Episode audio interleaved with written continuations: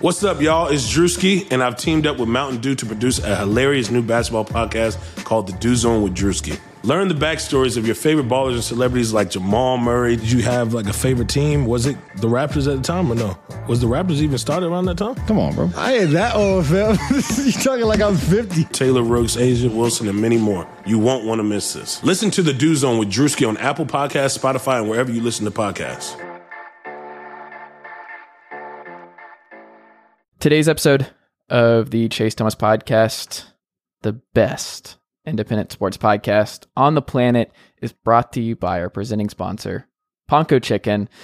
Ponko Chicken is the home of the best Japanese American chicken tender, and it continues to rack up the awards in Atlanta, winning the 2019 Super Bowl Live Top Selling Vendor Award, multiple Best Selling Tastes at the Taste of Atlanta Awards in 2017 and 2018, and even the Best Fried Chicken Award at the 2018 ATL Cluckfest.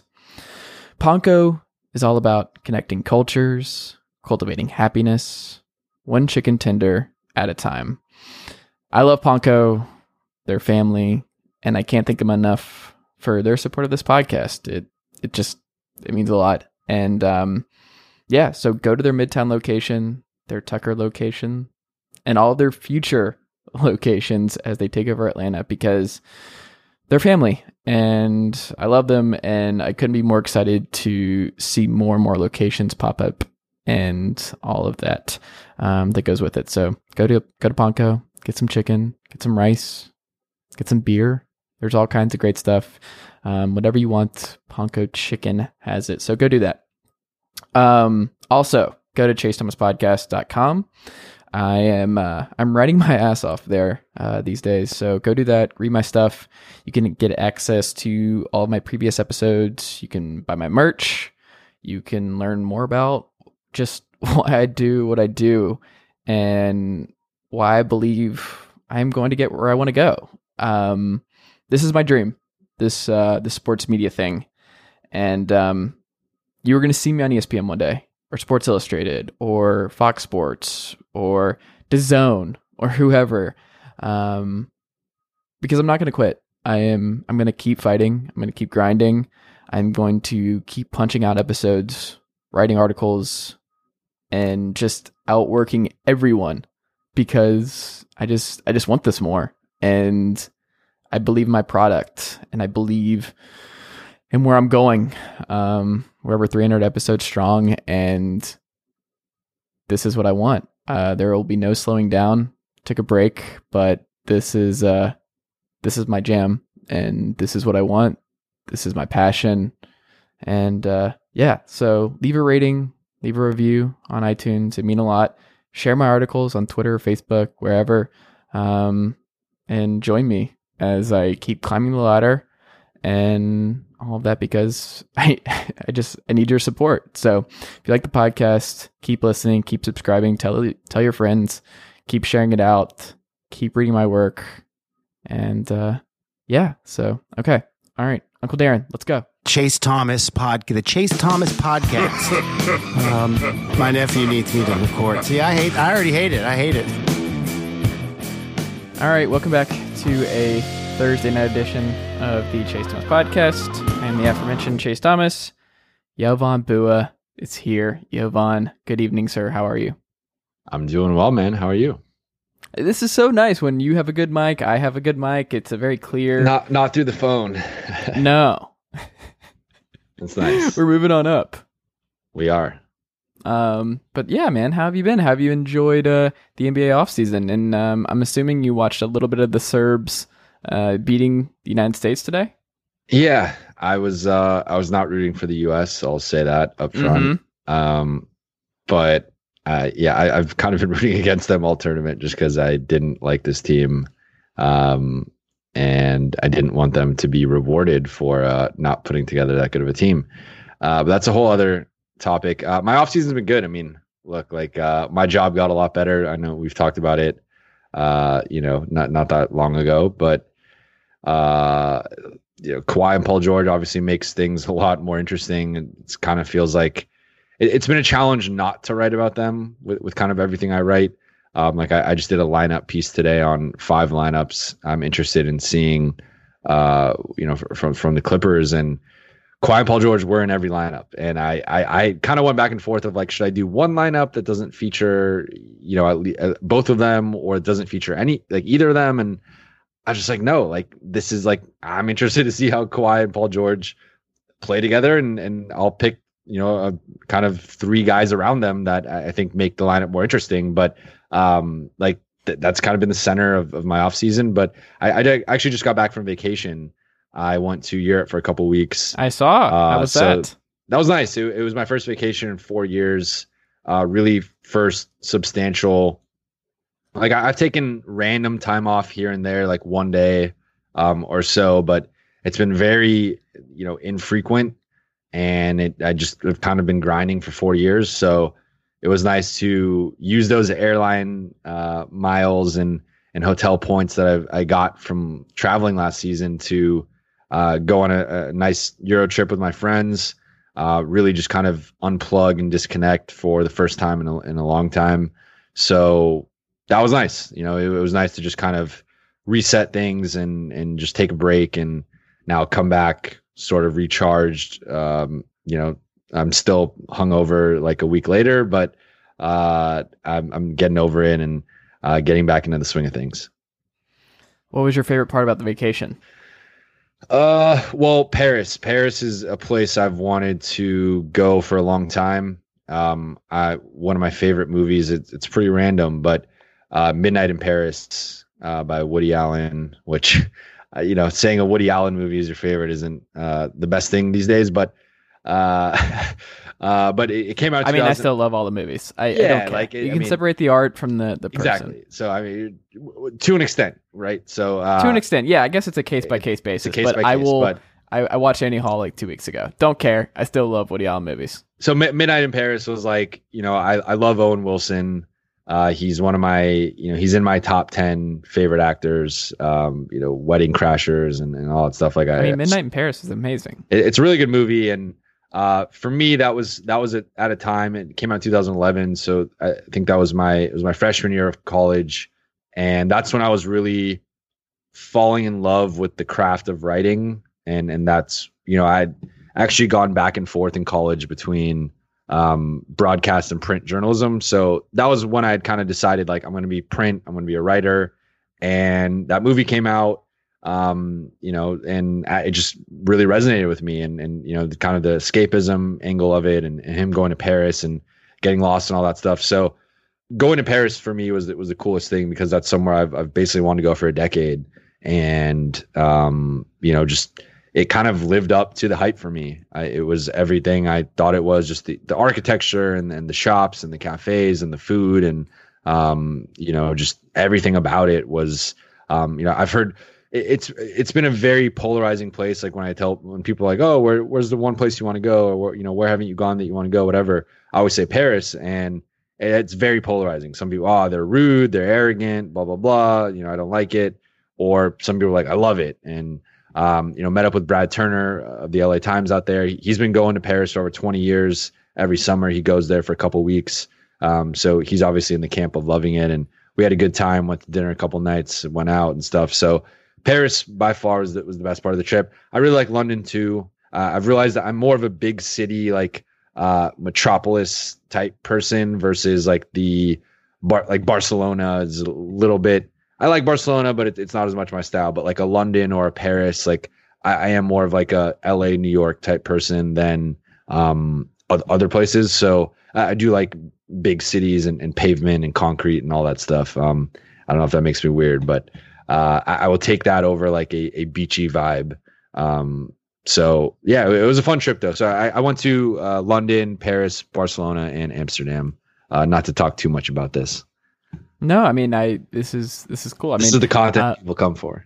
Absolutely. People like uh, to catch up. I mean, there's not a lot of basketball going on right now, Jovan. So a lot of our stuff is just very conversational, just like, what do you think about this?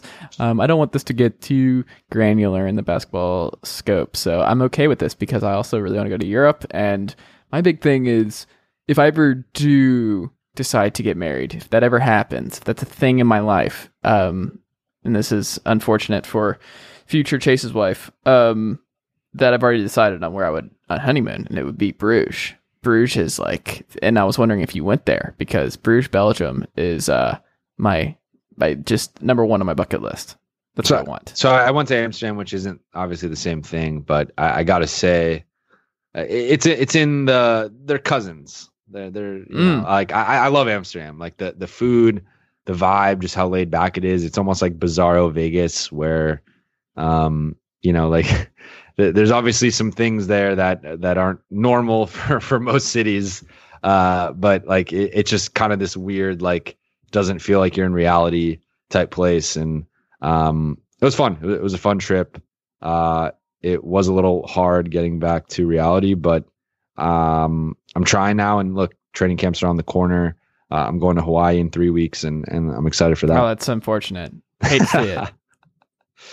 yeah Oh my god, unbelievable! You just like, yeah, I'm really getting back in the swing of things, back on the grind. Oh, by the way, I'm going to Hawaii in a couple weeks. that was a cat that was a casual i slipped that in there yeah, that was that was great. Um, fuck you, Jovan. um, um, so there's there uh, actually before we even get into the other stuff, you mentioned that you you read about today the the different lineups that the Clippers are going to run, and I think we've spent a lot of time trying to figure out who the Lakers closing five is. But the Clippers closing five, I think, is just as interesting because I don't know if it's Trezl at the five. Is it Harrell at the five? Like, what is your gut telling you about what Doc is is going to run? I mean, I know it's probably going to change as the year goes on. They're going to experiment and do different stuff. But like, if you had to guess on opening night, who's their closing five?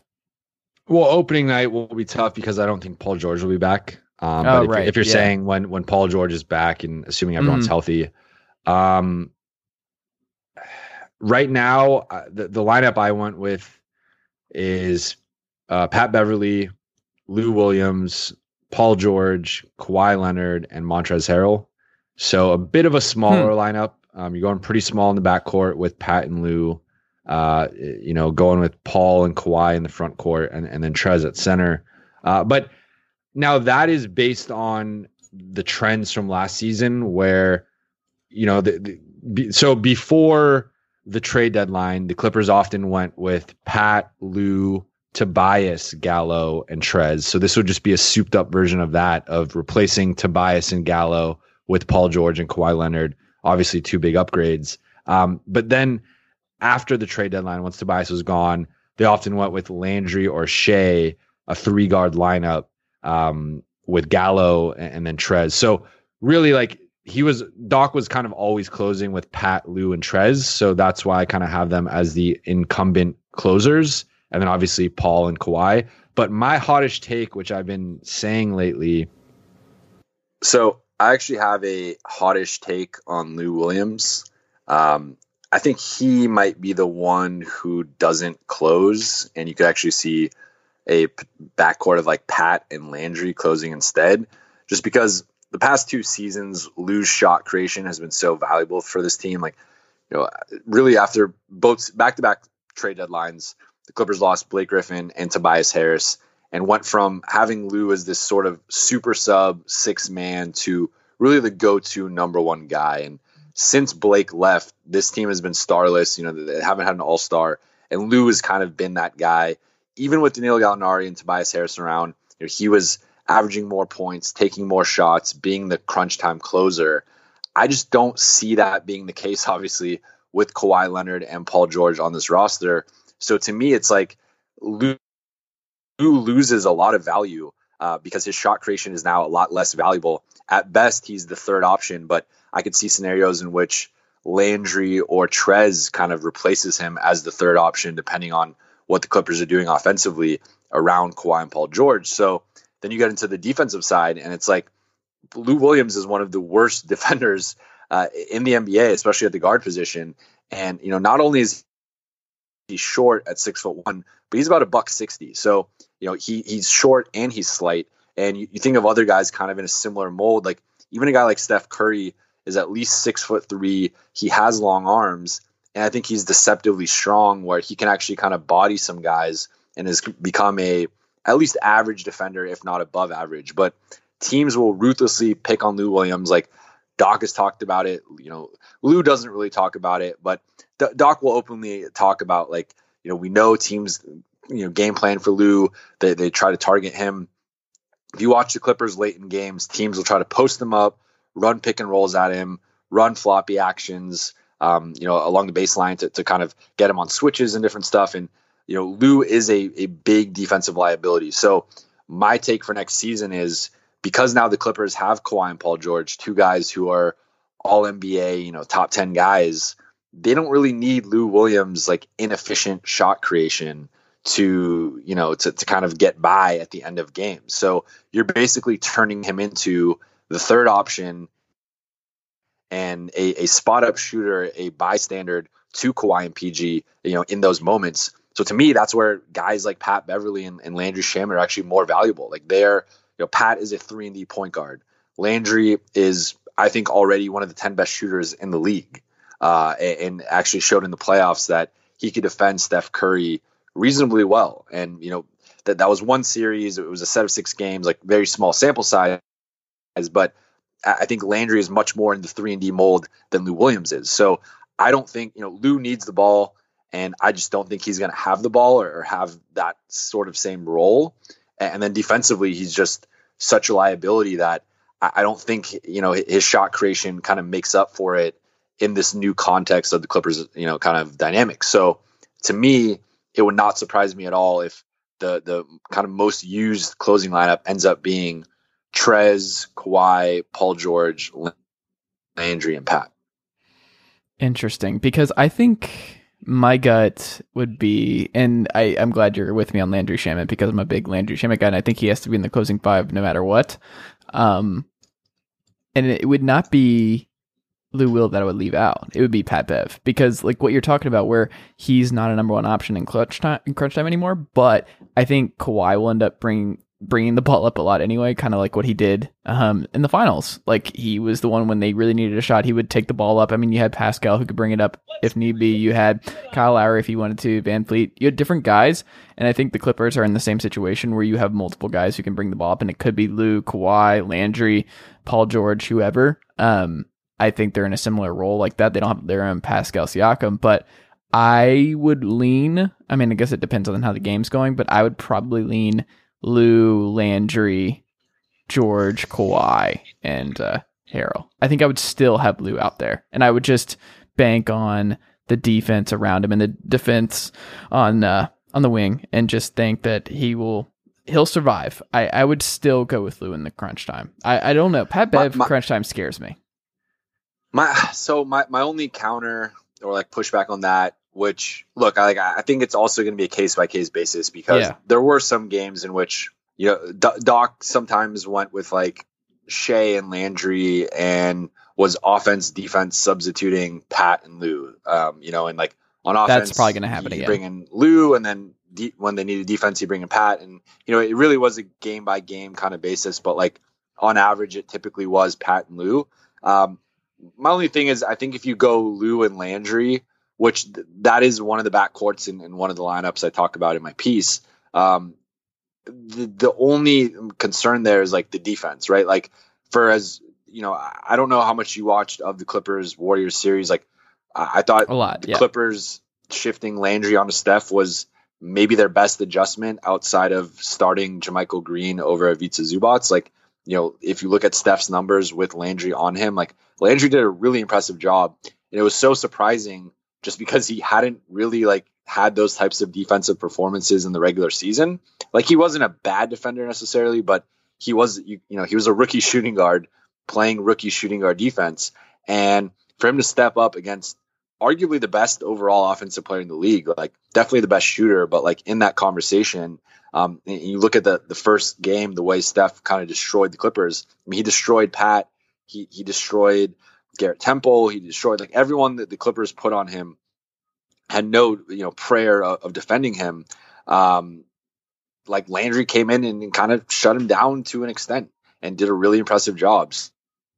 So I don't know if that's replicable. You know, that might just be a when it's the playoffs and I have to lock in. Like I could do that. I don't know if Landry could do that over 82 games. So I just wonder. Like again, it's gonna it's gonna be very case by case, like matchup dependent. But if you're playing Portland I don't know if you really want to put Kawhi and Paul George like like I think you almost want to save Kawhi and Paul George more for wings and not have to exert them on like small guards. So like Yeah. if you're playing, you know, if I'm playing Portland and they have Dame and CJ, I want Pat on one of those two. And then Yeah. sure, maybe I put Kawhi or Paul George on the other one, and, Yeah. and then one of those guys is kind of resting. But hmm if I'm going Lou and Landry on those two, I just you know I think that that's you're kind of at a disadvantage there. So I mean, you could probably get look, you could probably get away with it against the Lakers, right? Like the Yeah. Lakers don't have great guards. Um, so again, it's it's probably matchup based, but my only concern with those two together would just be the defense.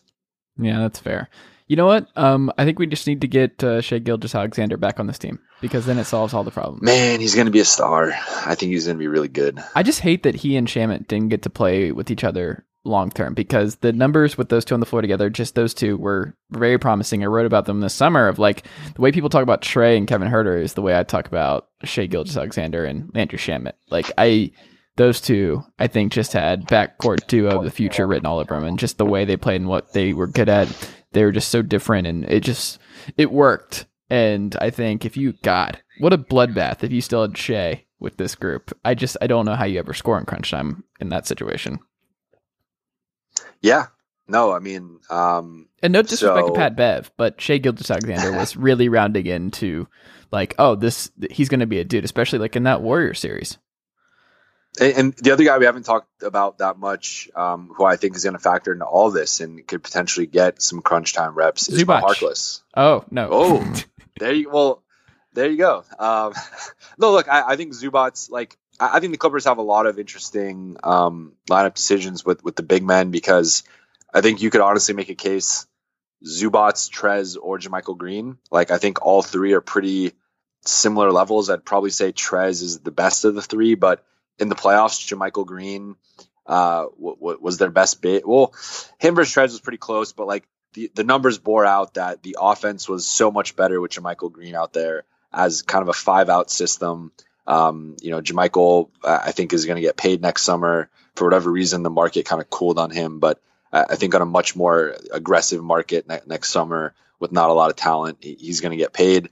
Um, Trez kind of, you know, his resume speaks for himself. Like, you know, the third place uh, finisher and sixth man of the year. Um, you know, I think he, he's obviously, you know, probably the best all around big man on this team. And then Zubac, I think people are sleeping on Zubac. Like, th- there was this overreaction almost like when they got him of like, oh, they screwed over the Lakers. Lakers are so stupid, blah, blah, blah. Like, almost overrating him. And then as he played kind of worse and worse throughout the season and then eventually got benched in the playoffs, like there was a overcorrection of just like, oh, he sucks. You know, he's he's worthless. You know, he, he shouldn't. He's not that good. He, he shouldn't be playing. Like, and it's like no, like this, this dude. Look at his rim protection numbers. Look at his defensive numbers. Look at his rebounding numbers. Like this guy is at the very worst, like a low end starter, high end backup, in my opinion. Um, and I, I just think that he's working on his three point range. I don't know if he actually adds that in or if that's something like, just, you know, you never know with those things if players can actually add them into their game. But Zubac, uh, you know, again, also last season was dealing with hand issues. He had a, a torn ligament in one hand and a broken finger in the other. It kind of messed up his ability to catch the ball. He just dropped a lot of passes and, and it just kind of looked really weird. But a lot of people just didn't know he was dealing with hand issues. So uh, I think if his hands are healthy, he, he's catching the ball, doing basic things like that. Like he's going to be very effective. And uh, I think people are went from overrating him to underrating him. And I think there'll be a course correction uh, ne- next season. Yeah, and it uh, it should be interesting to to monitor. Um, I'm excited about watching the Clippers. Do you still have them as your favorite to win the title? Because I do. Yeah, yeah. I mean, my, my my one fear with them is I think that there's a chance their regular season uh, doesn't go as like op- like I think on paper, if this team was healthy if you told me this team was like reasonably healthy, like you know, top eight nine guys playing seventy plus games, um, you know, and and all that stuff, like. I think this is a 60 win team. I think this team probably has the best record, even despite being in the West and I think that the, the the at least the one one or two seed in the West, like clearly one of the best like three teams in the league. The problem is Paul George could miss a month or more. Uh, Kawhi Leonard could rest ten to twenty games, and I think that can mess with their record. And it would not surprise me if they end up being in that like 50 to 53 win range, which in the West could be like a four or five seed. And and then if you're a four or five seed, you're potentially playing uh, you know two series on the road to just get to the finals.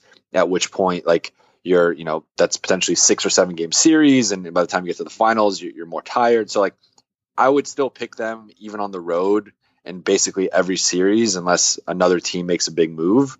Uh, I just wonder if you know being in their first season together, the collective toll of, of having to potentially play one or two, you know, maybe two series on the road, like it is kind of a there's a reason why like home court advantage has historically mattered. Like if you look at the you know teams that win a championship, it's usually a top three seed.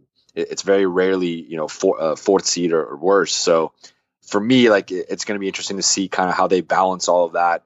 You know, when Paul George comes back, how much Kawhi rests, like all that stuff is really going to matter because of both on court chemistry and the record. Like you, I don't think people you, you can't punt on the regular season. Not that they're going to, but um, you know, Especially Kawhi rests twenty games. I don't know what the record's going to be w- w- without Kawhi in those twenty games. Like I don't think they're going to be seventeen and five like the Raptors were uh, playing in the East. So I- am very intrigued to see kind of how that all plays out with the resting all that stuff in the regular season because um, if they're not careful, I think they could slip further than they probably should in the West. In which case, their road to the finals would be much tougher. Yeah, I mean the West is is a hodgepodge of a lot of good teams. There's nine to ten really good teams, and um, yeah, I guess it, I don't know. It's hard to forecast like guys sitting and what the situation will be like in January and everything else. So um, I don't know. It will be interesting to monitor, and especially like starting out of the gate without Paul George. Um, not a lot of room for for air and a lot of missed games between like. But I guess uh, if you had to if you had to guess between who misses more games, Anthony Davis and LeBron combined this year, or Kawhi and Paul George, because I would still go Anthony Davis and LeBron. And that's part of the reason why I think there's just no chance the Lakers can really contend is I think they're going to struggle just to get in the playoffs because those guys are going to miss games. Anthony Davis has never played a full season. LeBron missed 30 games, and I understand they're getting all jumped up and everything else, but they have no depth either. And like we talk about depth issues on the Clippers, but not even close to what the Lakers are dealing with. So I just they don't have a lot of room for air, and I I I, I don't know who who misses more games, but my gut and instincts tell me Lakers. I'm actually going to go Clippers. Mm. Um, I think, you know, I, I have heard Paul will probably miss the first like two to four weeks of the season. Um, I know Kevin O'Connor, the Ringer, reported he's heard up to six weeks. Uh, so that that would take him from like 12 to 22 games, and then that's I I would not be surprised if Paul adopted his own version of load management. Like, you know, he, he's coming off double shoulder surgeries. He's obviously had the leg injury, um, you know, 2014. That was so devastating for him. So, like, he's not getting to an age, you know, 28, 29, where, you know, he's still smack dab in his prime. But, you know, once you hit early 30s, like, you got to be very careful with your body. So, I would not be surprised if he ends up know, maybe he misses like 15 games and then sits out another five to 10. And then with Kawhi, like, who knows? Like, he, he said he, in his introductory press conference, that he's not going to rest. But I mean, I don't think he's going to come out and say, I'm resting 20 games again either. So I, I don't really know what to believe there. Like, if you put the over under at, at like eight, I would for sure take the over. You put it at 10, that that's kind of close to me. But if Paul misses 20 games and Kawhi misses 10 or 12, like it's what 32, 30, 32. I mean, maybe the Lakers miss more than that, but that, that's probably going to be close to what the Lakers miss. So I don't know. I, I, guess I would take the Clippers just erring on the side of caution, but um, um, yeah, like the, it, it's going to be that that's going to play into the whole battle LA thing, and I'm interested to see how, how that all plays out. I'm sure it's going to be very civil, normal, and everybody's going to have a great time. of course. What do you think about Joe Johnson signing with the Pistons? Uh, it, it's funny. Um, it's funny that Joe Johnson can get signed, but Carmelo Anthony can't. Uh, obviously, there's many reasons why that is, but I mean, just on pure pure talent, ability, and production, like I think Melo's the better player. Just obviously, all the other stuff would would favor Joe. But um, I forgot who made this point. Um, you know, probably multiple people have, but like Joe's been out of the league for two years for a reason. Like I don't know if you remember him on Houston, but that was not an NBA player, right? Um, uh, on the Houston Rockets a couple years ago. So like you know him playing up against washed up retired players in the big three is like it's fun to watch but i just wonder how that can actually translate and look the pistons like the pistons probably need it like the, the pistons are, are so bad on the wings that like sure, Who would like you guess why not take two a, starters right uh, now? Who would you guess the two stars in the wing is? Do you know off the top of your head? uh luke kennard Nope. and no No, he was a SVG guy. He didn't Uh, start in Dwane Casey's uh, Detroit Pistons lineup. Uh, i'm saying like like from you're saying from last season No, I'm saying like right now. Who was penciled in as their season. two starting wings? Uh, I know, I know one of them that I'm blanking right now. That I know when you say it, it's going to bother me. But the other one, I'll give I you don't one. So I guess, okay, Tony Snell. okay, that's not the That's one. not the one you were thinking of. The second So one. there's the random one. Yeah. No, the other one Uh, very random. Doesn't seem like a real NBA player. That's someone you made out of 2K. Bruce Brown. Okay, that that was actually the one I was thinking that I, I was not. I could like his name was at the tip of my tongue, uh, but not Tony. Uh, yeah, I mean that's really bad. That's awful. Yeah, I mean, I I've been trying. I've been going back and forth on like the worst rosters in the league. Like I've, I've just it's just been Oh, I one can of my save. like random things. some time. I've been It's the Wizards. no, but so okay. So we've had this we've had this talk before because I think it's the Hornets, but Yeah. I mean the Wizards. So you take you take okay. If you take the best player off every team and then did it, it's 100% the Wizards, and it's not even close. I guess I just wonder if, for me, what I struggle is with is like, is Bradley Beal like better than Miles Bridges, Nick Batum, and Terry Rozier combined? And I kind of want to say yeah.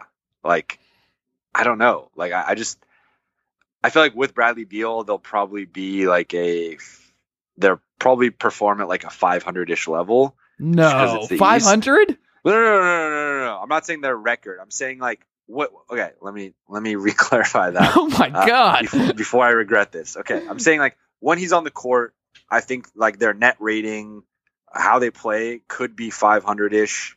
Like with him on the court, I think with him off the court, it's going to be the worst team in the league, like by far. So uh, maybe that evens out where they are the worst. But you got to think of the minutes. think the Like they're going to get murdered on those minutes without him. I think, like but I don't think the Hornets are that far behind. Like the like, Hornets have I don't think the Hornets are going to have good minutes. That's the thing. Is like Bradley Beal will play what 34, 35 minutes, and and the rest they'll get absolutely destroyed. Like Mhm. the Hornets, I think are just going to get absolutely destroyed. I don't see the good.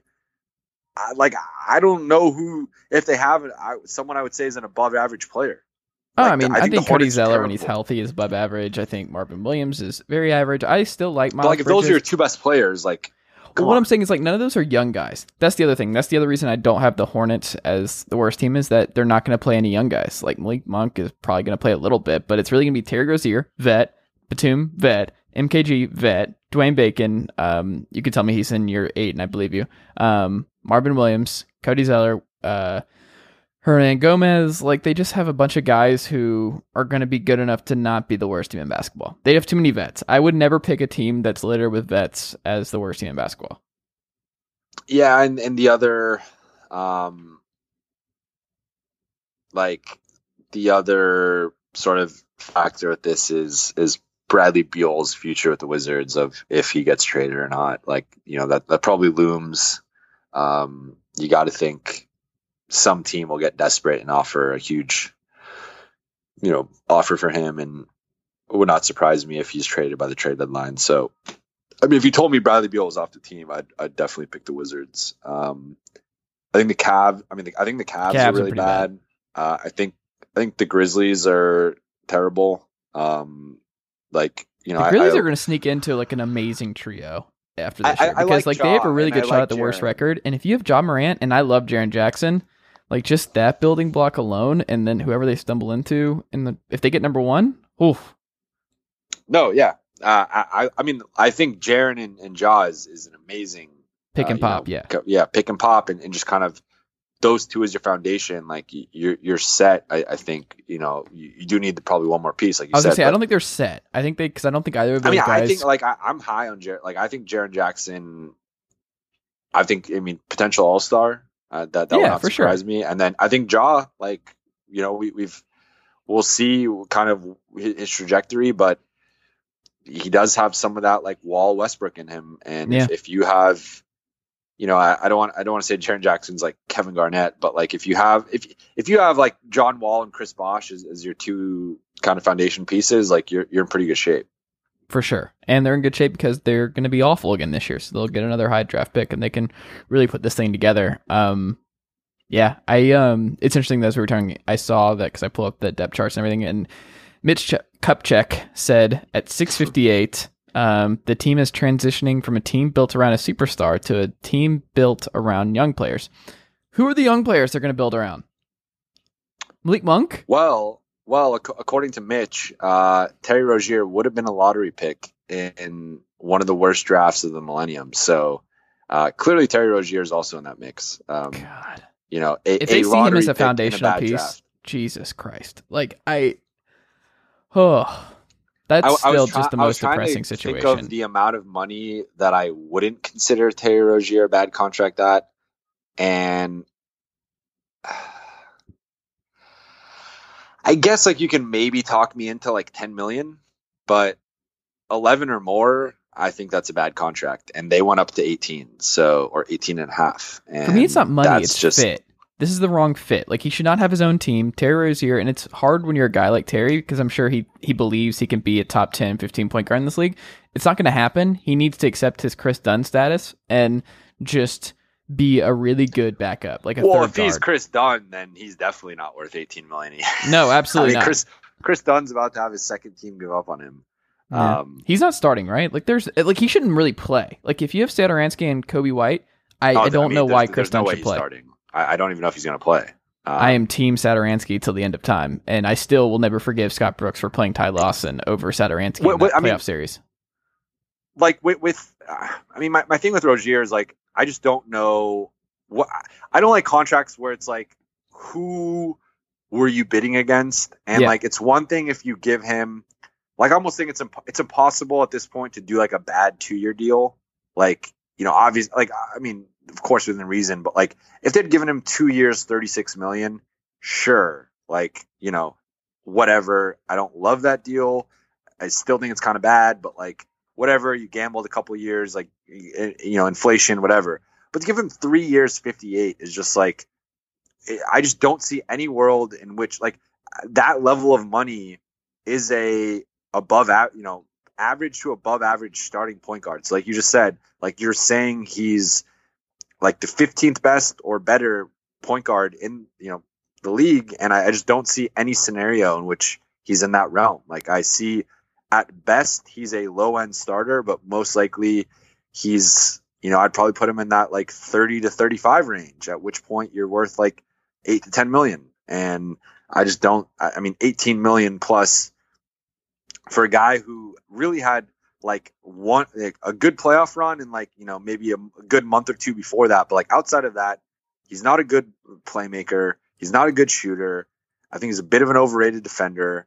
And all he did after the season was go on, you know, first take and complain about how much he sacrificed when he really didn't even play that well in, in his 18 minutes or whatever a night, which, you know, maybe he's one of those guys that like plays better with more minutes. I don't, I don't know. But like, I just think if they're clearly investing in him as their franchise point guard for the next three years. And I, I think that's going to be a bad contract. It's going to be an, not untradeable, but like you're going to have to attach something to him to get rid of it.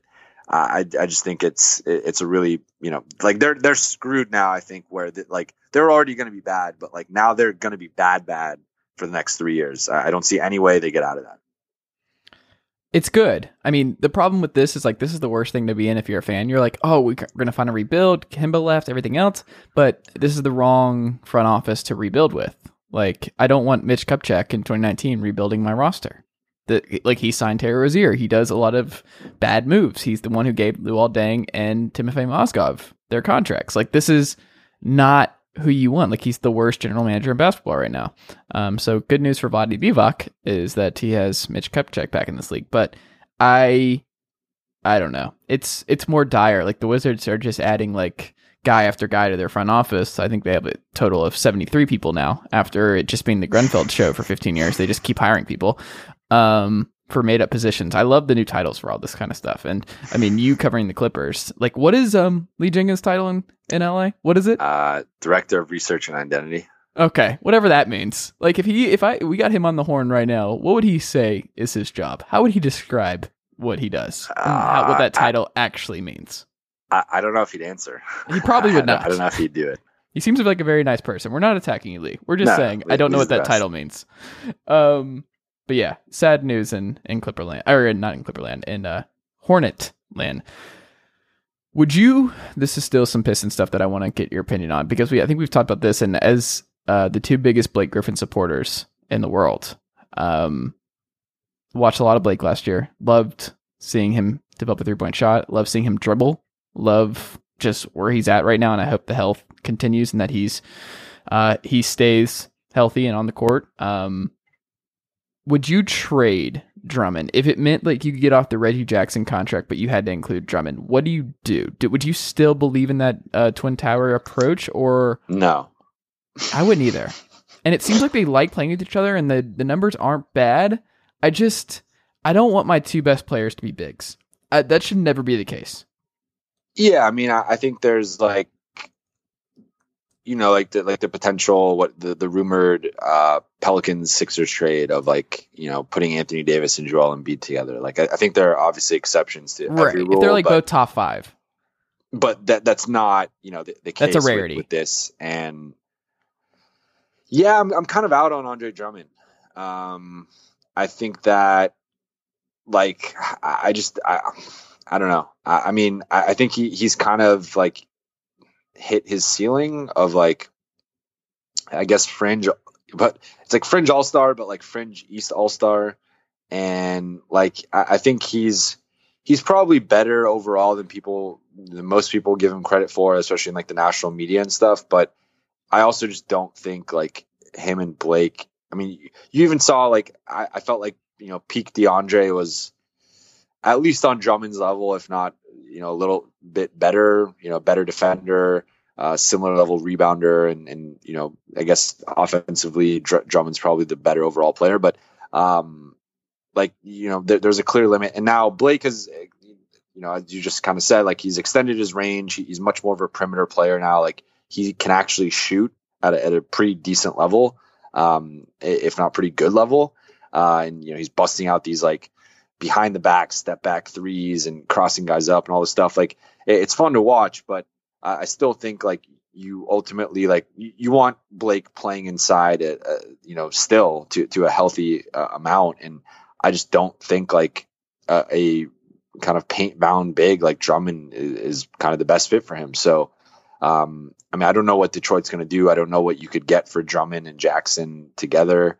Uh, it, it's that's also, very, I think, a very bleak situation, um, similar to to Charlotte. You know, not not as bad as Charlotte, but they're almost worse and to the extent that like Charlotte at least could get some some high draft picks in the next few years. Like Detroit might just kind of be in that eight to ten range for, for the next two or three years if they're not careful.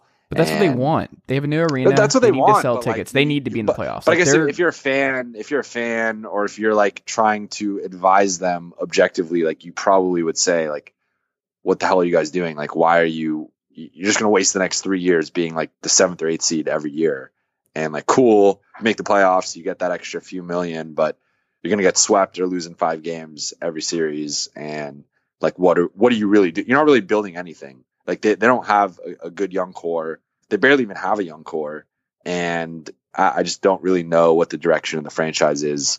Like five, like five years from now, what do the Pistons look like? I have no idea. I think the plan, if I had to guess, of what they're trying to do is they want to be a playoff team for the next five years, um, at least three until Blake Griffin's contract runs out, um, and then they'll transition because essentially, like uh, they were struggling in the draft anyway. Like Stanley Johnson of the world, they were missing on a lot of guys, and now they want to get that revenue. They have a new arena, all that kind of stuff. They're back downtown. they are just trying to be a good, respectable basketball team again for a couple years. And then I think they don't really have like any of these albatross contracts. And I think if they just be a playoff team for a couple years and then Blake leaves and then Drummond leaves and you just kind of reset from there. I don't think it would be that difficult. Um, it, it's a different conversation entirely if you think this is the right front office to do that. Um, they also have a very complicated front office with different figureheads, and it's kind of hard to figure out who's calling the shots. It might be Ed Stefanski. I don't even really know right now, but um, I I don't know. They're fine. It's just whatever. Like they're a playoff team for the next couple years, and if they can flip Drummond for something interesting, um, maybe they're a little bit better. Maybe they're a four seed because there's a lot of teams like right after the Bucks and the um and the Sixers, it's wide open um, unless you're like me and are a big proponent of the Indiana Pacers, who I still think are winning the East next year, especially if that stuff with the Jaylen Brown for Miles Turner keeps picking up, um, picking up a little bit of, I don't know, it what are, what is the expression? Picking up some speed? I don't know. Steam. Um, steam. That's the word. I was blanking on steam. Um, yeah, I I'm still very pro Victor Oladipo, and I'm very pro that group and Malcolm Brogdon. I think that's just going to be an amazing backcourt. And I don't know if you've seen who's starting at the two for the Bucks this season, but um, Wesley Matthews in 2019 is penciled in as a starter for this Bucks team. So not the best offseason for Milwaukee, and I'm still not a believer in the Sixers until I really see it. But you are someone who has covered and watched a lot of Tobias Harris, especially at the first part of last year where he was the primary creator in Clipperland. Do you think he could occupy that same space to what Jimmy Butler did and what he did in the beginning of um, 2018 with Los Angeles? Uh, not at Jimmy Butler's level, um, and, and not really close to that. Uh, I do think that Tobias is probably, you know, when when, pe- when people are having these conversations, they just kind of gloss over him, and it's a lot of like, well, they might have to, you know, have Josh Richardson do a bunch, or like, well, now Ben Simmons is kind of showing a jumper, so like, I guess he, you know, might have that. And I think Tobias Tobias can do it, and he probably, or you know, not, maybe not probably, but like, arguably is the best at doing that within their starting lineup or, or maybe their team. Um, I just Tobias is a very he, he's very like he's kind of a very structured player where I feel like you know almost the exact opposite of like a Lou Williams where like Lou Lou you don't need to run a set you don't need to run an action. Like Lou will just like you know improvise on the fly doesn't matter who's defending him. He will find a way to get a shot up. Even if it's not a great shot like he'll he'll just do it. Like Tobias is way more like mechanical where you can tell like he's thinking things through you know he, he, needs things a certain way. He needs the ball in certain spots to, to kind of be more effective. So i guess if, if you're just talking purely like someone who can just create out of anything and any situation that's probably not him. But if if you are going to run your offense a certain way and, and put him in certain spots where he's more comfortable i do think that you know he, he showed with the clippers like he he was basically their primary option uh, before he was traded. He was a fringe all-star and he did that in the West. And I think you know doing that in the East it will, will be much easier, especially when you have a guy like Joel Embiid next to you. Um, so I'm actually buying Sixer stock right now. Uh, the more I think about it, the more convinced I, I like this team. I just think if anything, like their size is going to be so bothersome for so many people. Like I think defensively they're going to be uh, you know a monster team. Uh, offensively, like they will miss JJ, they will miss Jimmy. Wouldn't surprise me if they're a little worse offensively, but really, the, I think the ability to stagger like Joel and, and Al in the playoffs is going to be huge. Where like there should not be one minute they don't have Joel Embiid or Al Horford on the court, and and having those two as your as your primary bigs like at all times, I think that's just scary. Um, you know, reducing Al's role a little bit, I think will help him. You, if you see playoff Horford with the Sixers, that's going to be incredibly scary. Um, I really like Josh Richardson. I don't love their depth. I still think they're they're probably a piece or two short at the back end of the rotation, but I, I'm starting to think I, I think Philly's probably going to come out of the East. Uh, what if the Jaylen for Sabonis or Turner trade happens? Would you still be opposed to the Pacers making it through?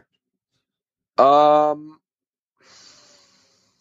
with the Pacers, it's more of like I mean, look, like we we talked, we we went on. I was with you on that tangent of like I really like the Pacers. Like I think they're probably, the, like for me, the thing is like when when is Oladipo back, and and how long does it take him to get back to normal, right? Like because we always we always kind of project like okay, well he's back in December, so like from December on, the Pacers are going to be this good, but it's like okay, well, is he back December 3rd or is he back December 27th? And th- there's a huge difference in that. And then on top of that, like, is he back to himself within a week or two, or is he back to himself within a month, a month and a half?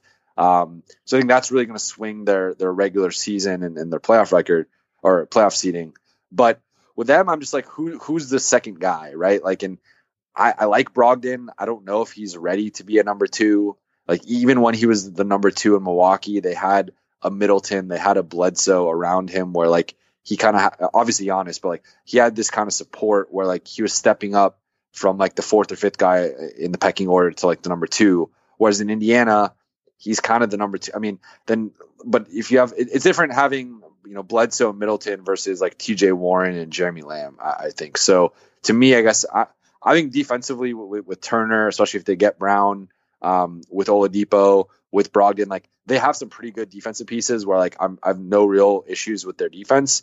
For me, it's more the offense of like, unless Oladipo is like at an all NBA, like borderline first team level, which he's shown he can get to, but like he has to be there like basically all the time. If he's not at that level, I, I just don't really see who else on this team I really trust to step up as that number two person. Like I, I almost feel like they're missing another piece that kind of moves everybody down. And look, maybe that's Jaylen Brown. Maybe that trade happens and like he, he kind of evolves into a different level. But I do kind of feel like they're one of those teams that needs another piece to move everyone down, peck, you know, kind of in that pecking order. Yeah. I I just I can't quit it. I can't shake the feeling. and as you know, um, I did call the Raptors winning the title before it happened last season on this very podcast. You did. I did, and I'm gonna stick my my biggest take that I'm going to ride with until till it does not happen is the Pacers making the NBA Finals this year. So I'm I'm not moving off this island. Um, why are people high on Orlando? I'm seeing this a lot more now. I don't get it. I don't either. Um, what is I feel this? like it's like potentially a continuity thing, and mm. like maybe I don't know, like maybe Isaac or Gordon takes another step. Um, you know, Mo, Mo is going to be coming back. Like I, I don't know. Like I, I don't. I mean, I think for for me, part of it's just like I, I think the East is so bad that, like, I, for for me, I guess the team I'm higher on than most people is Brooklyn. Mm. Um, I, I think Brooklyn, to me, like I guess. Oh, it depends when Oladipo comes back, which, which like I think at their peaks, Indiana's probably the third best team in the East, but because there's so much uncertainty with Oladipo's return, for me, I think it would not surprise me if Brooklyn ends up being the third seed. And I know mo- most people have Boston in there, but to me, Brooklyn, it's like, you know, th- they did all this with, you know, without or you know, with Caris LeVert being injured for what over half the year, uh, and really on the back of like D'Angelo Russell and Spencer Dinwiddie. And I just think the different there's a big difference between D'Angelo Russell and Kyrie Irving. Like I, don't want to you know overcomplicate it. Like to me, one is a top 15 and and really at his peak like top 10 guy, and the other is is somewhere in that like 40 to 50 range. It, and and you know sometimes better, sometimes worse, but like I just think there is a big gap between D'Angelo Russell and Kyrie Irving. I think Kyrie finally chose where he wants to be. We'll see how long he wants to be there, but um, I think KD being around is going to help. And uh, I, I, just think if you have last season's Nets with Kyrie over D'Angelo, a healthy Caris LeVert, and Jarrett Allen getting better, um, you know, Joe Harris coming off Team USA, uh, you know, Caris and, and, Spencer probably both getting better. E- even DeAndre, who like I don't think should start or have that big of a role, but just having him as a is you know as an overqualified backup or whatever. Like that, that I, I just think I just really like Brooklyn. I like Kenny, and I think Brooklyn pe- people are, you know, everyone's already thinking about next, se- you know, the season after with KD, but I, I think they're they're going to be better than than people think. I think a lot of people are writing them off. I don't think anybody, anybody is like writing them off. I think it's just like this is an outlier. They Well, so, can't so win the I, but. I've seen some people be like, "Oh, they're you know they're barely going to make the playoffs." Oh, like, yeah, no, Kyrie's little not that much better than D'Angelo. Like yada yada. All this. I'm like, no, I think there's a huge difference between the two. Uh, I think That's how I am with the Warriors. Like the people who are just I- like, I don't know if they'll make the playoffs. I'm like, what the fuck? I understand like the West is Oh, I complicated, but like, no. To- if you believe in Steph Curry at all, like they still have Steph, they still have Draymond, they have Russell in there. They snuck like I don't know how they got Willie Cauley Stein. They were able to talk Kevon Looney to come back into a ridiculous deal. Like there's zero chance they miss the playoffs if they're those two main guys are healthy for the full season. my uh my take with the Warriors is I think here's my ranking of teams to, to get out most likely to get out of the West. Number one, Clippers. Number two, Lakers. Number three, Warriors. Like I Mm. I take the Warriors over the Jazz or the Nuggets. Uh, I just think you now look like that's the caveat that Clay's gonna come back at some point, whether that's February, whether that's March, whether that's maybe even like April, right before the playoffs, and that he's like seventy ish percent or, or better. T- give me the Warriors over anyone else because, or you know, outside of the the two LA teams, because I just think I think Steph's about to have a monster bounce back year in terms of like going back to that like 15, 16 ish level. Uh, I think Draymond is going to have an, a, his own bounce back year of like, I think everyone is, is going to kind of have that chip on their shoulder of like, no one believes in us. You know, not only do we lose KD, but like Clay's out, you know, everyone's writing us off as, as like not only not a title threat, but barely a playoff team, like you just said. And, you know, I think D'Angelo is going to have his own chip on his shoulder where he's kind of playing for potentially his next team. Um, and, I think D'Angelo is going to be really good in that Golden State system. Uh, I don't love their depth, uh, especially on the wings, where like you're now getting into like Alec Burks and uh, you know Glenn Robinson the third, and like they're Jordan just like Poole. yeah, it's it's not great, but I do like the Kevon Looney Willie Cauley Stein pairing. Uh, I think though when you, when you, like those two plus Draymond, Clay, D'Angelo, Steph, like there's enough there where like I would still take that in a playoff series over Utah or Denver. And I know those are the two flavors of the month where everyone's you know top two seeds and one of those teams is going to make the conference finals and this and that. But like I just I, I would still take the Warriors. I think there's a real chance the Nuggets slide down significantly this year, but I am I'm more bullish on the Jazz than I am the Nuggets. Is that fair? Yeah. I, Okay. I, I'm I'm actually more. Well, it's tough. It's tough. I go back and forth. Um, because I I'm not as big on Donovan Mitchell as most people are. Mm. Um, I think he's a little overrated, and uh, just the, just in terms of like his, his efficiency and like his output, I, I view him more as a number two option. Where I think everyone's trying to force him as a number one. I do think Mike Conley though is going to help them a lot. Uh, I like their depth. Um, you know, Bogdanovich as your fourth option is is pretty nuts. Uh, but yeah, I guess like I, I, Jokic is my guy, so it's hard for me to go against Denver. But I'm pretty 50, like I'm like 51, 49, I guess towards Denver. But I, I think Utah's right there. Like it wouldn't surprise me if they're better. Yeah. Um I I just I believe in that group and I I just think the the Nuggets just have team that just did a little too much last year and now falls a little bit back. I'm not saying they're going to be bad. I just think they're going to they're to be like the fourth or fifth seed this year and I think the Jazz have a real shot at being the second seed. Now, I do think it's interesting that Matt Moore had the Rockets at the number 1 spot in the West. Like you're talking about a team with no depth and like just counting on a lot of games from James Harden and Russell Westbrook, which they're both, um, for the most part, been healthy. They can handle large workloads. Um, D'Antoni wins a lot of regular season games, like Budenholzer. He just that's what he does, and I think that's a fair pick. But um, I don't know. Like it's not going to be the, any of the LA teams. I think those two teams are not going to be the best in the West regular season wise, just because, like we've talked about, they're just going to rest their main guys too much. But I do think it's interesting as who jumps in there because if I had to if I had to bet, it would be Utah, but I could see the case for um for Houston. What do you think? As number one seed, Yeah.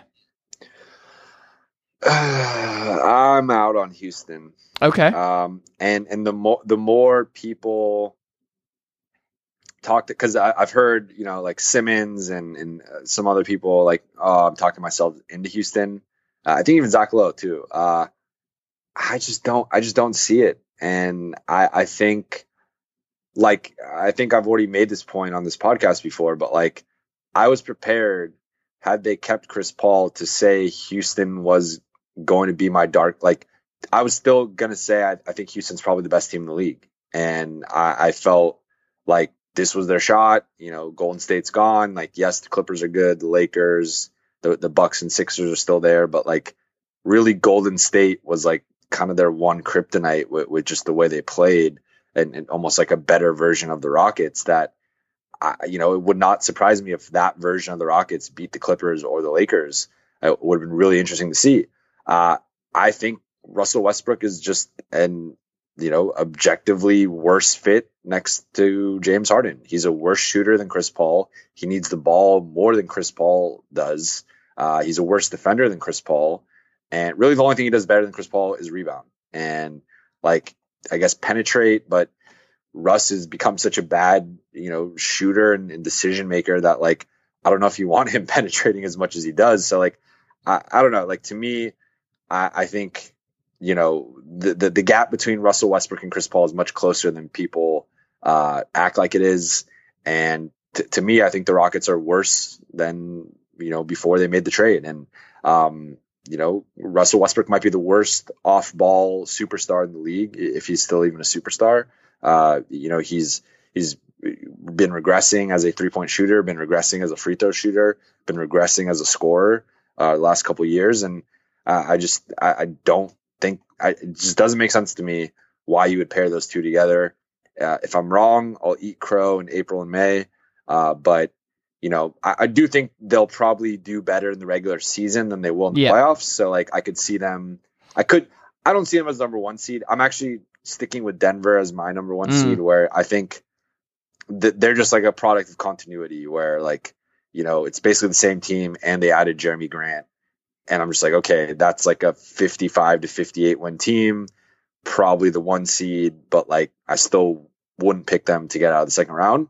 Um, but like if you, if you told me Houston's a two or three seed, I guess I see it. I see them more in the four or five range, but if you told me two, three, I, I wouldn't necessarily fight it. Um, but I think they're gonna. It's it like Russell Westbrook is gonna bring that OKC-ness to Houston, where like now all of a sudden I think they're a candidate to lose in the first round uh, depending on the matchup. And I definitely think they're going to lose in the second round. You know, if they play either LA team or Utah or Denver, I'm picking those four teams over Houston. So I, am pretty out on Houston. I, I don't love the fit, uh, and I, I just don't really think it makes sense. If you see on the ticker in February, Eric Bledsoe in talks to get traded to the Lakers for Kuzma and one of their bigger contracts that's able to get traded. Um, after after the deadline.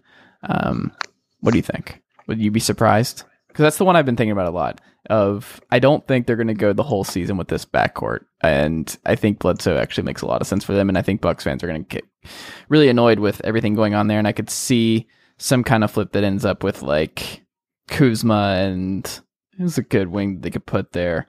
Um, Avery Bradley. Yeah, I said good wing. So, um, Quinn Cook. KCP. I, I mean, that's I, I, I, really don't love the Lakers uh, perimeter crop. Um, yeah, I, I could see that. Like, I I do think, as crazy as it sounds, like they just value Kuzma so much, and they treat him. It. Like he was the untouchable in the in the AD talks. and it should have been Lonzo. Rather, I'd rather have kept Lonzo or Ingram. Like I, I think yeah. Kuzma. Heck, I, I think it's arguable. Josh Hart has, has a higher ceiling than, than Kyle Kuzma. Like Kyle Kuzma, I think we've, you know, it's funny. Like some of these things we talk about, like I have like flashbacks to previous points I've, I've made on here. But I, I mean, Kuz, like Kuzma, I think his his peak is like good six man. Like he, he's a second unit leader he gets his 15 to 17 points off a bench, and maybe he carves out a role as like a 6'10 Lou Williams or Jamal Crawford. Like that's kind of his trajectory. Um, not maybe on like a Rudy Gay or like I guess he kind of can develop into like a lower end starter, but I just don't I don't see Kuzma ever being an all star, a fringe all star, or just like a really good player. Like to me, he's got clear limitations. He's like he's a decent rebounder. Uh, he's not much of a ball handler, or playmaker, or passer. Um, offensively, he has some limitations. His shooting is pretty inconsistent, and then defensively, like he's pretty up and down, more down than up. But I, I just don't, I don't see it, and I think that Kuzma, you know, is super overrated. Honestly, like what I think it is is like the dude just like exudes confidence. Um, he's got some of that Mamba mentality in him, and and we Laker fans just love it and, and eat it up. Like he's you know he's he's kind of got some swag, and and sometimes like you, see it with a guy like Kelly Oubre, where where you know sometimes you just got swag and, and people gravitate towards it, and, and people kind of overrate you because of that because you carry yourself a certain way. Um, so I, that's what I just feel like with Kuzma, where it's almost just like uh, he's pretty cocky, he acts a certain way, and, and people people like that, and sometimes if you act a certain way, people are going to believe it. And that you know he's kind of build himself. He's already calling himself the third star of the team, and it's like, no, like you're not. But I mean, I guess we'll we'll see how that plays out. Yeah, I um I have my doubts, and I just think it's never a a good basketball strategy to have two uh, have three guys who play two positions and those be critical pieces because I just don't believe that LeBron, Kuzma, and AD will be on the court at the same time in crunch time. I, I we'll see it. We'll have to see how it all looks, but I I just don't think that they can survive like that. And it's just going to be a couple months, and they're going to be like, oh, we can't keep Kuzma, and um, I don't know. Maybe then they trade him for Kevin Love, and they get the gang back together. I don't know. Um, couple quick hitters, and then we'll wrap up here. Um, Toronto, are we sure they're a playoff team? Uh, like if they trade Lowry midseason, do him a solid. And they move him to like Detroit. Well, they're definitely out, right? Yeah. Um, I think they're still. I, I think they're in. Um, I do they want to be in? I don't know. Uh, Does I mean, Masai it's, want it's, it? It's weird with like a title defense where you know, you you you have seen some pretty bad title defenses, um, but I think for the most part, you you know kind of want to have a competitive season after you win a championship. You know, you want you want to defend your title. Uh, that's obviously not going to happen. Um, where like I, I, don't see them, um, you know, like they're they're not a contender. They're not. I, I don't see them getting home court. Uh, but I think, I mean, I think there's something there if they keep it together where, like, I, I think just with Lowry and, and Siakam alone, like, that's two top 40 players, maybe two top 35 players. So you kind of have something there. Obviously, again, like you're missing that Kawhi piece that takes you to that other level, but they're still deep. They're still going to be pretty good defensively. You know, getting back OG Anunoby, um, you know, him healthy. I think Norm Powell uh, kind of bounced back after you know you know, playing well to kind of start his career, then kind of regressing, then, then playing well again. Um, you know, Cory, you still have Cory Joseph. Like they, they have some pieces where like they they are just kind of missing that one guy, which was Kawhi, and, and you saw that last season. But I don't know. Like I, I, think as constructed, to me, they're like a five to seven seed, uh, depending on how you know what happens with Boston, what happens with Indiana, what happens with Brooklyn. Like I see them in that five to seven range. Uh, but if they move any of those, I mean, I, I, don't think they move Siakam, but if they move Gasol, if they move Lowry, if they move Ibaka, I do see them taking a step back, especially Lowry. And, you know, then they probably miss the playoffs. But again, as, as I said earlier, I just think the East is trash. I think, you know, you, you have your Philly, Milwaukee. I think uh, Brooklyn, Indiana, and Boston are like the next three like semi locks as playoff teams.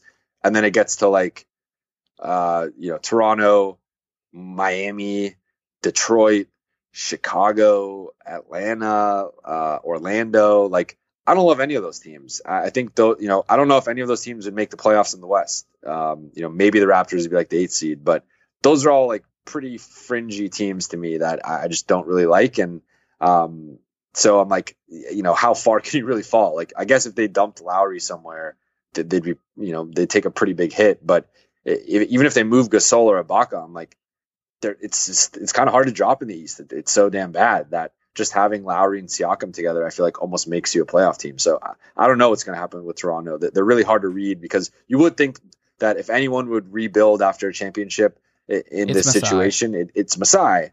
But there's also kind of a point of pride of almost like, well, if they have like a year as like the fifth seed and make the second round somehow, like that would kind of be like, you know, kind of sticking it to Kawhi a little bit and proving like, no, like we didn't, you know, maybe we're not a championship team, but like we're still pretty good without this guy. And and sometimes that matters to certain organizations. Prove it. You're like OKC, that was kind of their thing of like they didn't even care they were a championship team. Uh, they weren't a championship team anymore without KD. It was almost like a let's be as good as possible, you know, and just prove like we don't really need KD. Like we'll be fine without him. That obviously didn't work out for them. So I'm very interested to see Toronto. Like they're to me probably one of the five most interesting teams in the league, just in terms of you know what's going to happen between now and the the trade deadline. What's going to happen between now and April? Like where are they in the playoff picture? How good are they? Uh, I have a lot of questions with the Raptors. I'm going to say no. My gut tells me that Masai is going to gradually just trade off all these expiring Serge, VanVleet, all of them. I think he's going to do these guys a solid. I think that's ultimately what he's going to do. Even Gasol, like I don't think he's going to run this back. I think once Kyle Lowry gets moved, and then I think the bottom falls out. Um, but I do think he gives Pascal Siakam the max. I think they max him out, and I think they um, give guys like OG Anunoby a lot of time. And I, I do, I don't know. We'll we'll have to see what they do. But that that's my gut. Um, last one, and actually no, is a two-parter. Last two, one on the East, one on the West. I think the Bulls are a playoff team this year, so that's my East take. I, I really, really like their starting vibe. I like the mixture between vets and young guys now. Love Coby White. Love what I saw in summer league. I don't know where you're at with him, but I'm all in on Coby White. Big fan. And then, um, which West playoff team from last year do you think falls out of the playoffs this year? Um. Okay. So wait, you want to know where I fall with Chicago? Yes. Uh so my my right now my my East pecking order is Philly, Milwaukee, Brooklyn, Boston, Indiana, Toronto, Miami, and the, oof, well, I still, yeah, I guess I go Orlando. I, I guess it, well, you you have Toronto missing, so yes. I, I, would still have Orlando in there. Um, and then I, will probably have Chicago nine and Detroit ten, uh, and then Atlanta eleven, and then the last four I don't really care. Um, you really hate the bottom uh, of the uh, East. You hate the East. I really hate the East. West I'm Coast bias from Neil I'm, I'm, pro, I'm pro West. Um, th- there's been so much East Coast bias over the years that I, am I'm, I'm now pro West Coast bias. Um, mm. For the West, I guess my pecking order. So uh, I'm just giving you my playoff teams, and then we'll, we'll go from. Uh, I think my playoff order right now is like Denver, Utah, Clippers, Rockets, Lakers, Blazers. Uh, and then there's two more. Um, oh no, sorry. Uh, Lake, Lakers five, Warriors six, Blazers seven, and then I think Spurs eight. So I don't know who I'm knocking out. Uh, I don't think you're knocking out any. Oh, OKC. Oh yeah, OKC. Yeah, yeah, for sure. It's OKC. I think we can go um, ahead and knock them out. You could talk. We... I mean, you could talk me into knocking out the Spurs. Um, yeah. I just think. I mean, I, I, think the team that I have. I mean, the biggest drop team of, of all of them that I just mentioned is Portland. Um, I, yeah. I don't love Hassan Whiteside with that group. I, I think they're going to really miss Aminu and Harkless's defense. Like they didn't really replace that. Where it's kind and of Nurkic, like who's out for most of the season, or and, and you know, Nurkic yeah. is going to miss time. Uh, but I'm like, okay, so what? Now you're telling me you're going to put Zach Collins at the four next to Hassan Whiteside, which like doesn't really make sense to me. And then on top of that, uh, I mean, like ba- I guess Bazemore is like solid, but you're just going from like Aminu and Harkless defensively, who I think were both really good defenders that like kind of weren't recognized that way just because of playing in Portland and, and because they kind of did the dirty work for that team. But um, you know, obviously, and they both had their shortcomings offensively, and, and so that kind of got more the attention of like, oh, they can't shoot, and like you know their minuses offensively. But defensively and on the glass, like those two were really solid. And I think you know losing that, replacing it with Kent Bazemore and um, you know more Rodney Hood, like I, I just don't think that replaces that. And I, I, I like defensively, I think this team is is is a potential train wreck. Like they're they scream bottom ten defense to me. I don't think they could stop anybody, and I, I just don't really, I don't really like their team. So uh, Portland to me is that big drop where I see them as like a seven or eight seed. Um, San Antonio, I can see missing it, but the, the, the problem for me is like I just don't see who else is ready to take that next step, right? So Memphis is out, Phoenix is out, and I think Minnesota's out. So that leaves you with the, the four possible teams as uh, Dallas, uh, New Orleans, uh, Sacramento, and I'm missing one more team. Who are we forgetting here? Uh, Dallas, New Orleans, Sacramento, and I think it's a team in the Southwest. Minnesota. Did we say Minnesota? I said Minnesota's out. Phoenix is definitely. Oh, not in. okay, OKC. So I think Oh, OKC, OKC, I think yeah, yeah, OKC could maybe make it, but I think they're out. So for me, it's really um, like Dallas, Memphis, or I, I, don't mean think Dallas is D-. Dallas, have you seen their wing depth? Da- Dallas, sorry, Dallas, New Orleans, and uh, Sacramento. So Sacramento, I guess, is maybe the best candidate of those three. I would say yes. Um, yeah. I think New Orleans. I, I think we're in agreement that they're they're going to be worse than people think. Yes. Um, like, of course, if Zion is just this like transcendent force, and Jrue Holiday is really good, uh, Derrick Favors and, and JJ Redick are nice. they're know, just going to be a terrible half court team. Like they're not going to be able to score in the half court. They're going to lose a lot of close games, I think, because of the way they play and the way this this roster works right now. I can definitely see that. Now da- Dallas, I, I at first really didn't like Dallas, but like the more I looked at their roster, the more I talked myself into it. I'm like, Big Dorian Finney-Smith fan.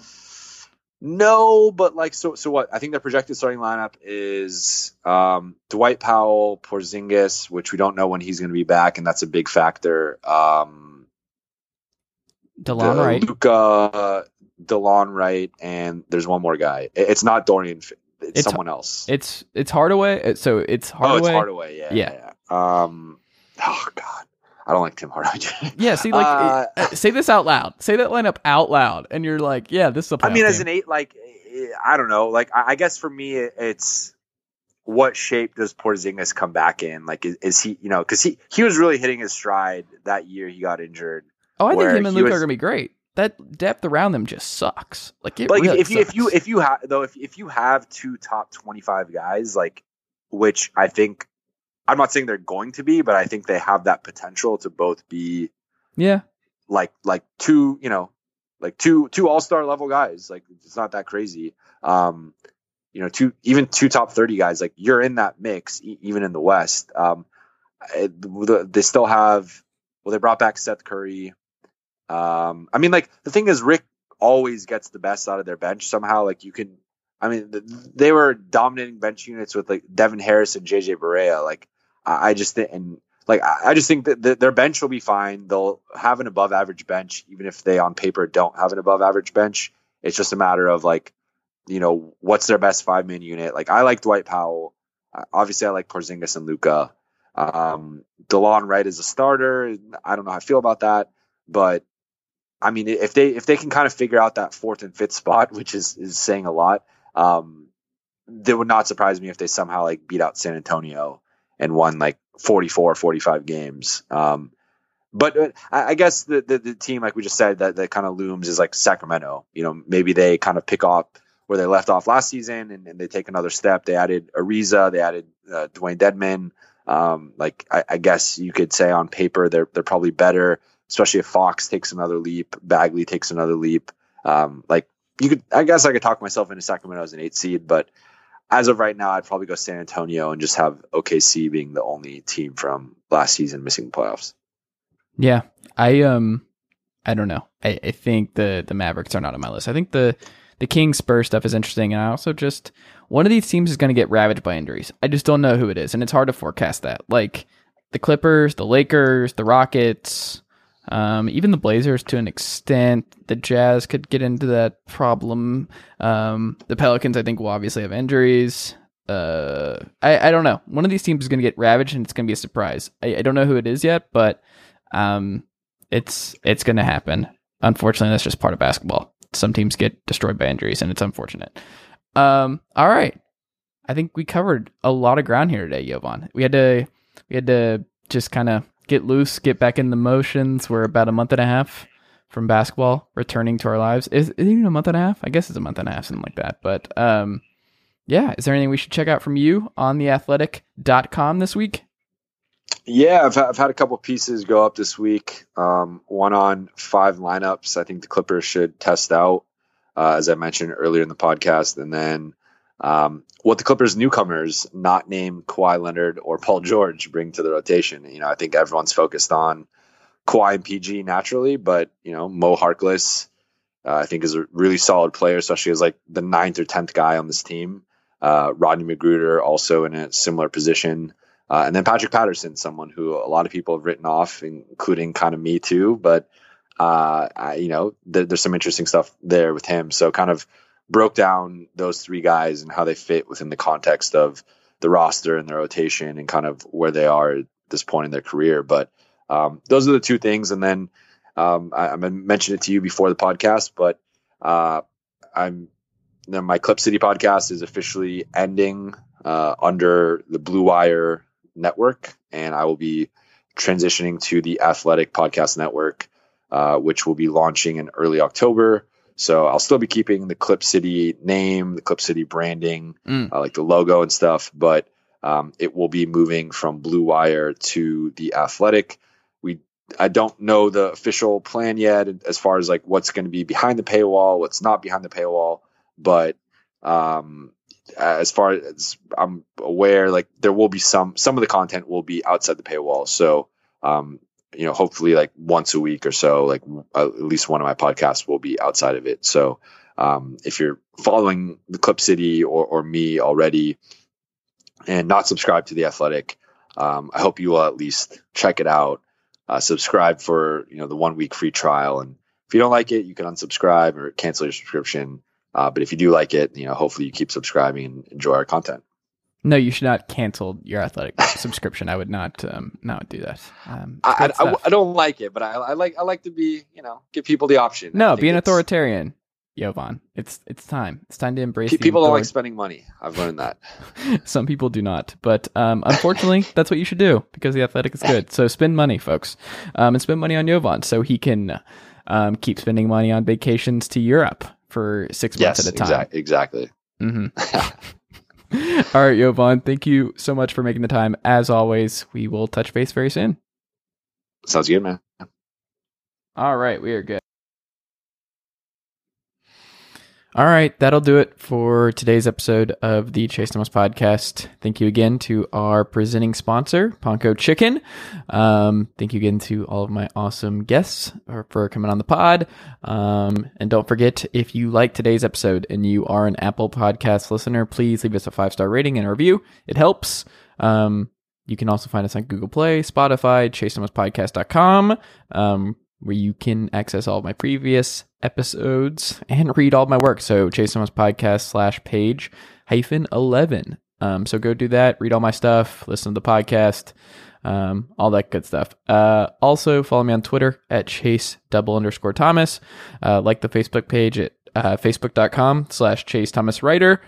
And, uh, also follow me on Instagram at chase double underscore Thomas. All right. Thanks so much, guys. And I will have another episode for you very soon.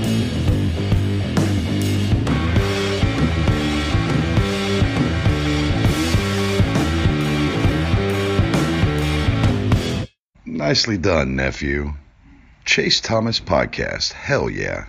Sugar Ray Leonard, Roberto Duran, Marvelous Marvin Hagler, and Thomas Hearns legends whose four way rivalry defined one of the greatest eras in boxing history. Relive their decade of dominance in the new Showtime sports documentary, The Kings, a four part series premiering Sunday, June 6th, only on Showtime.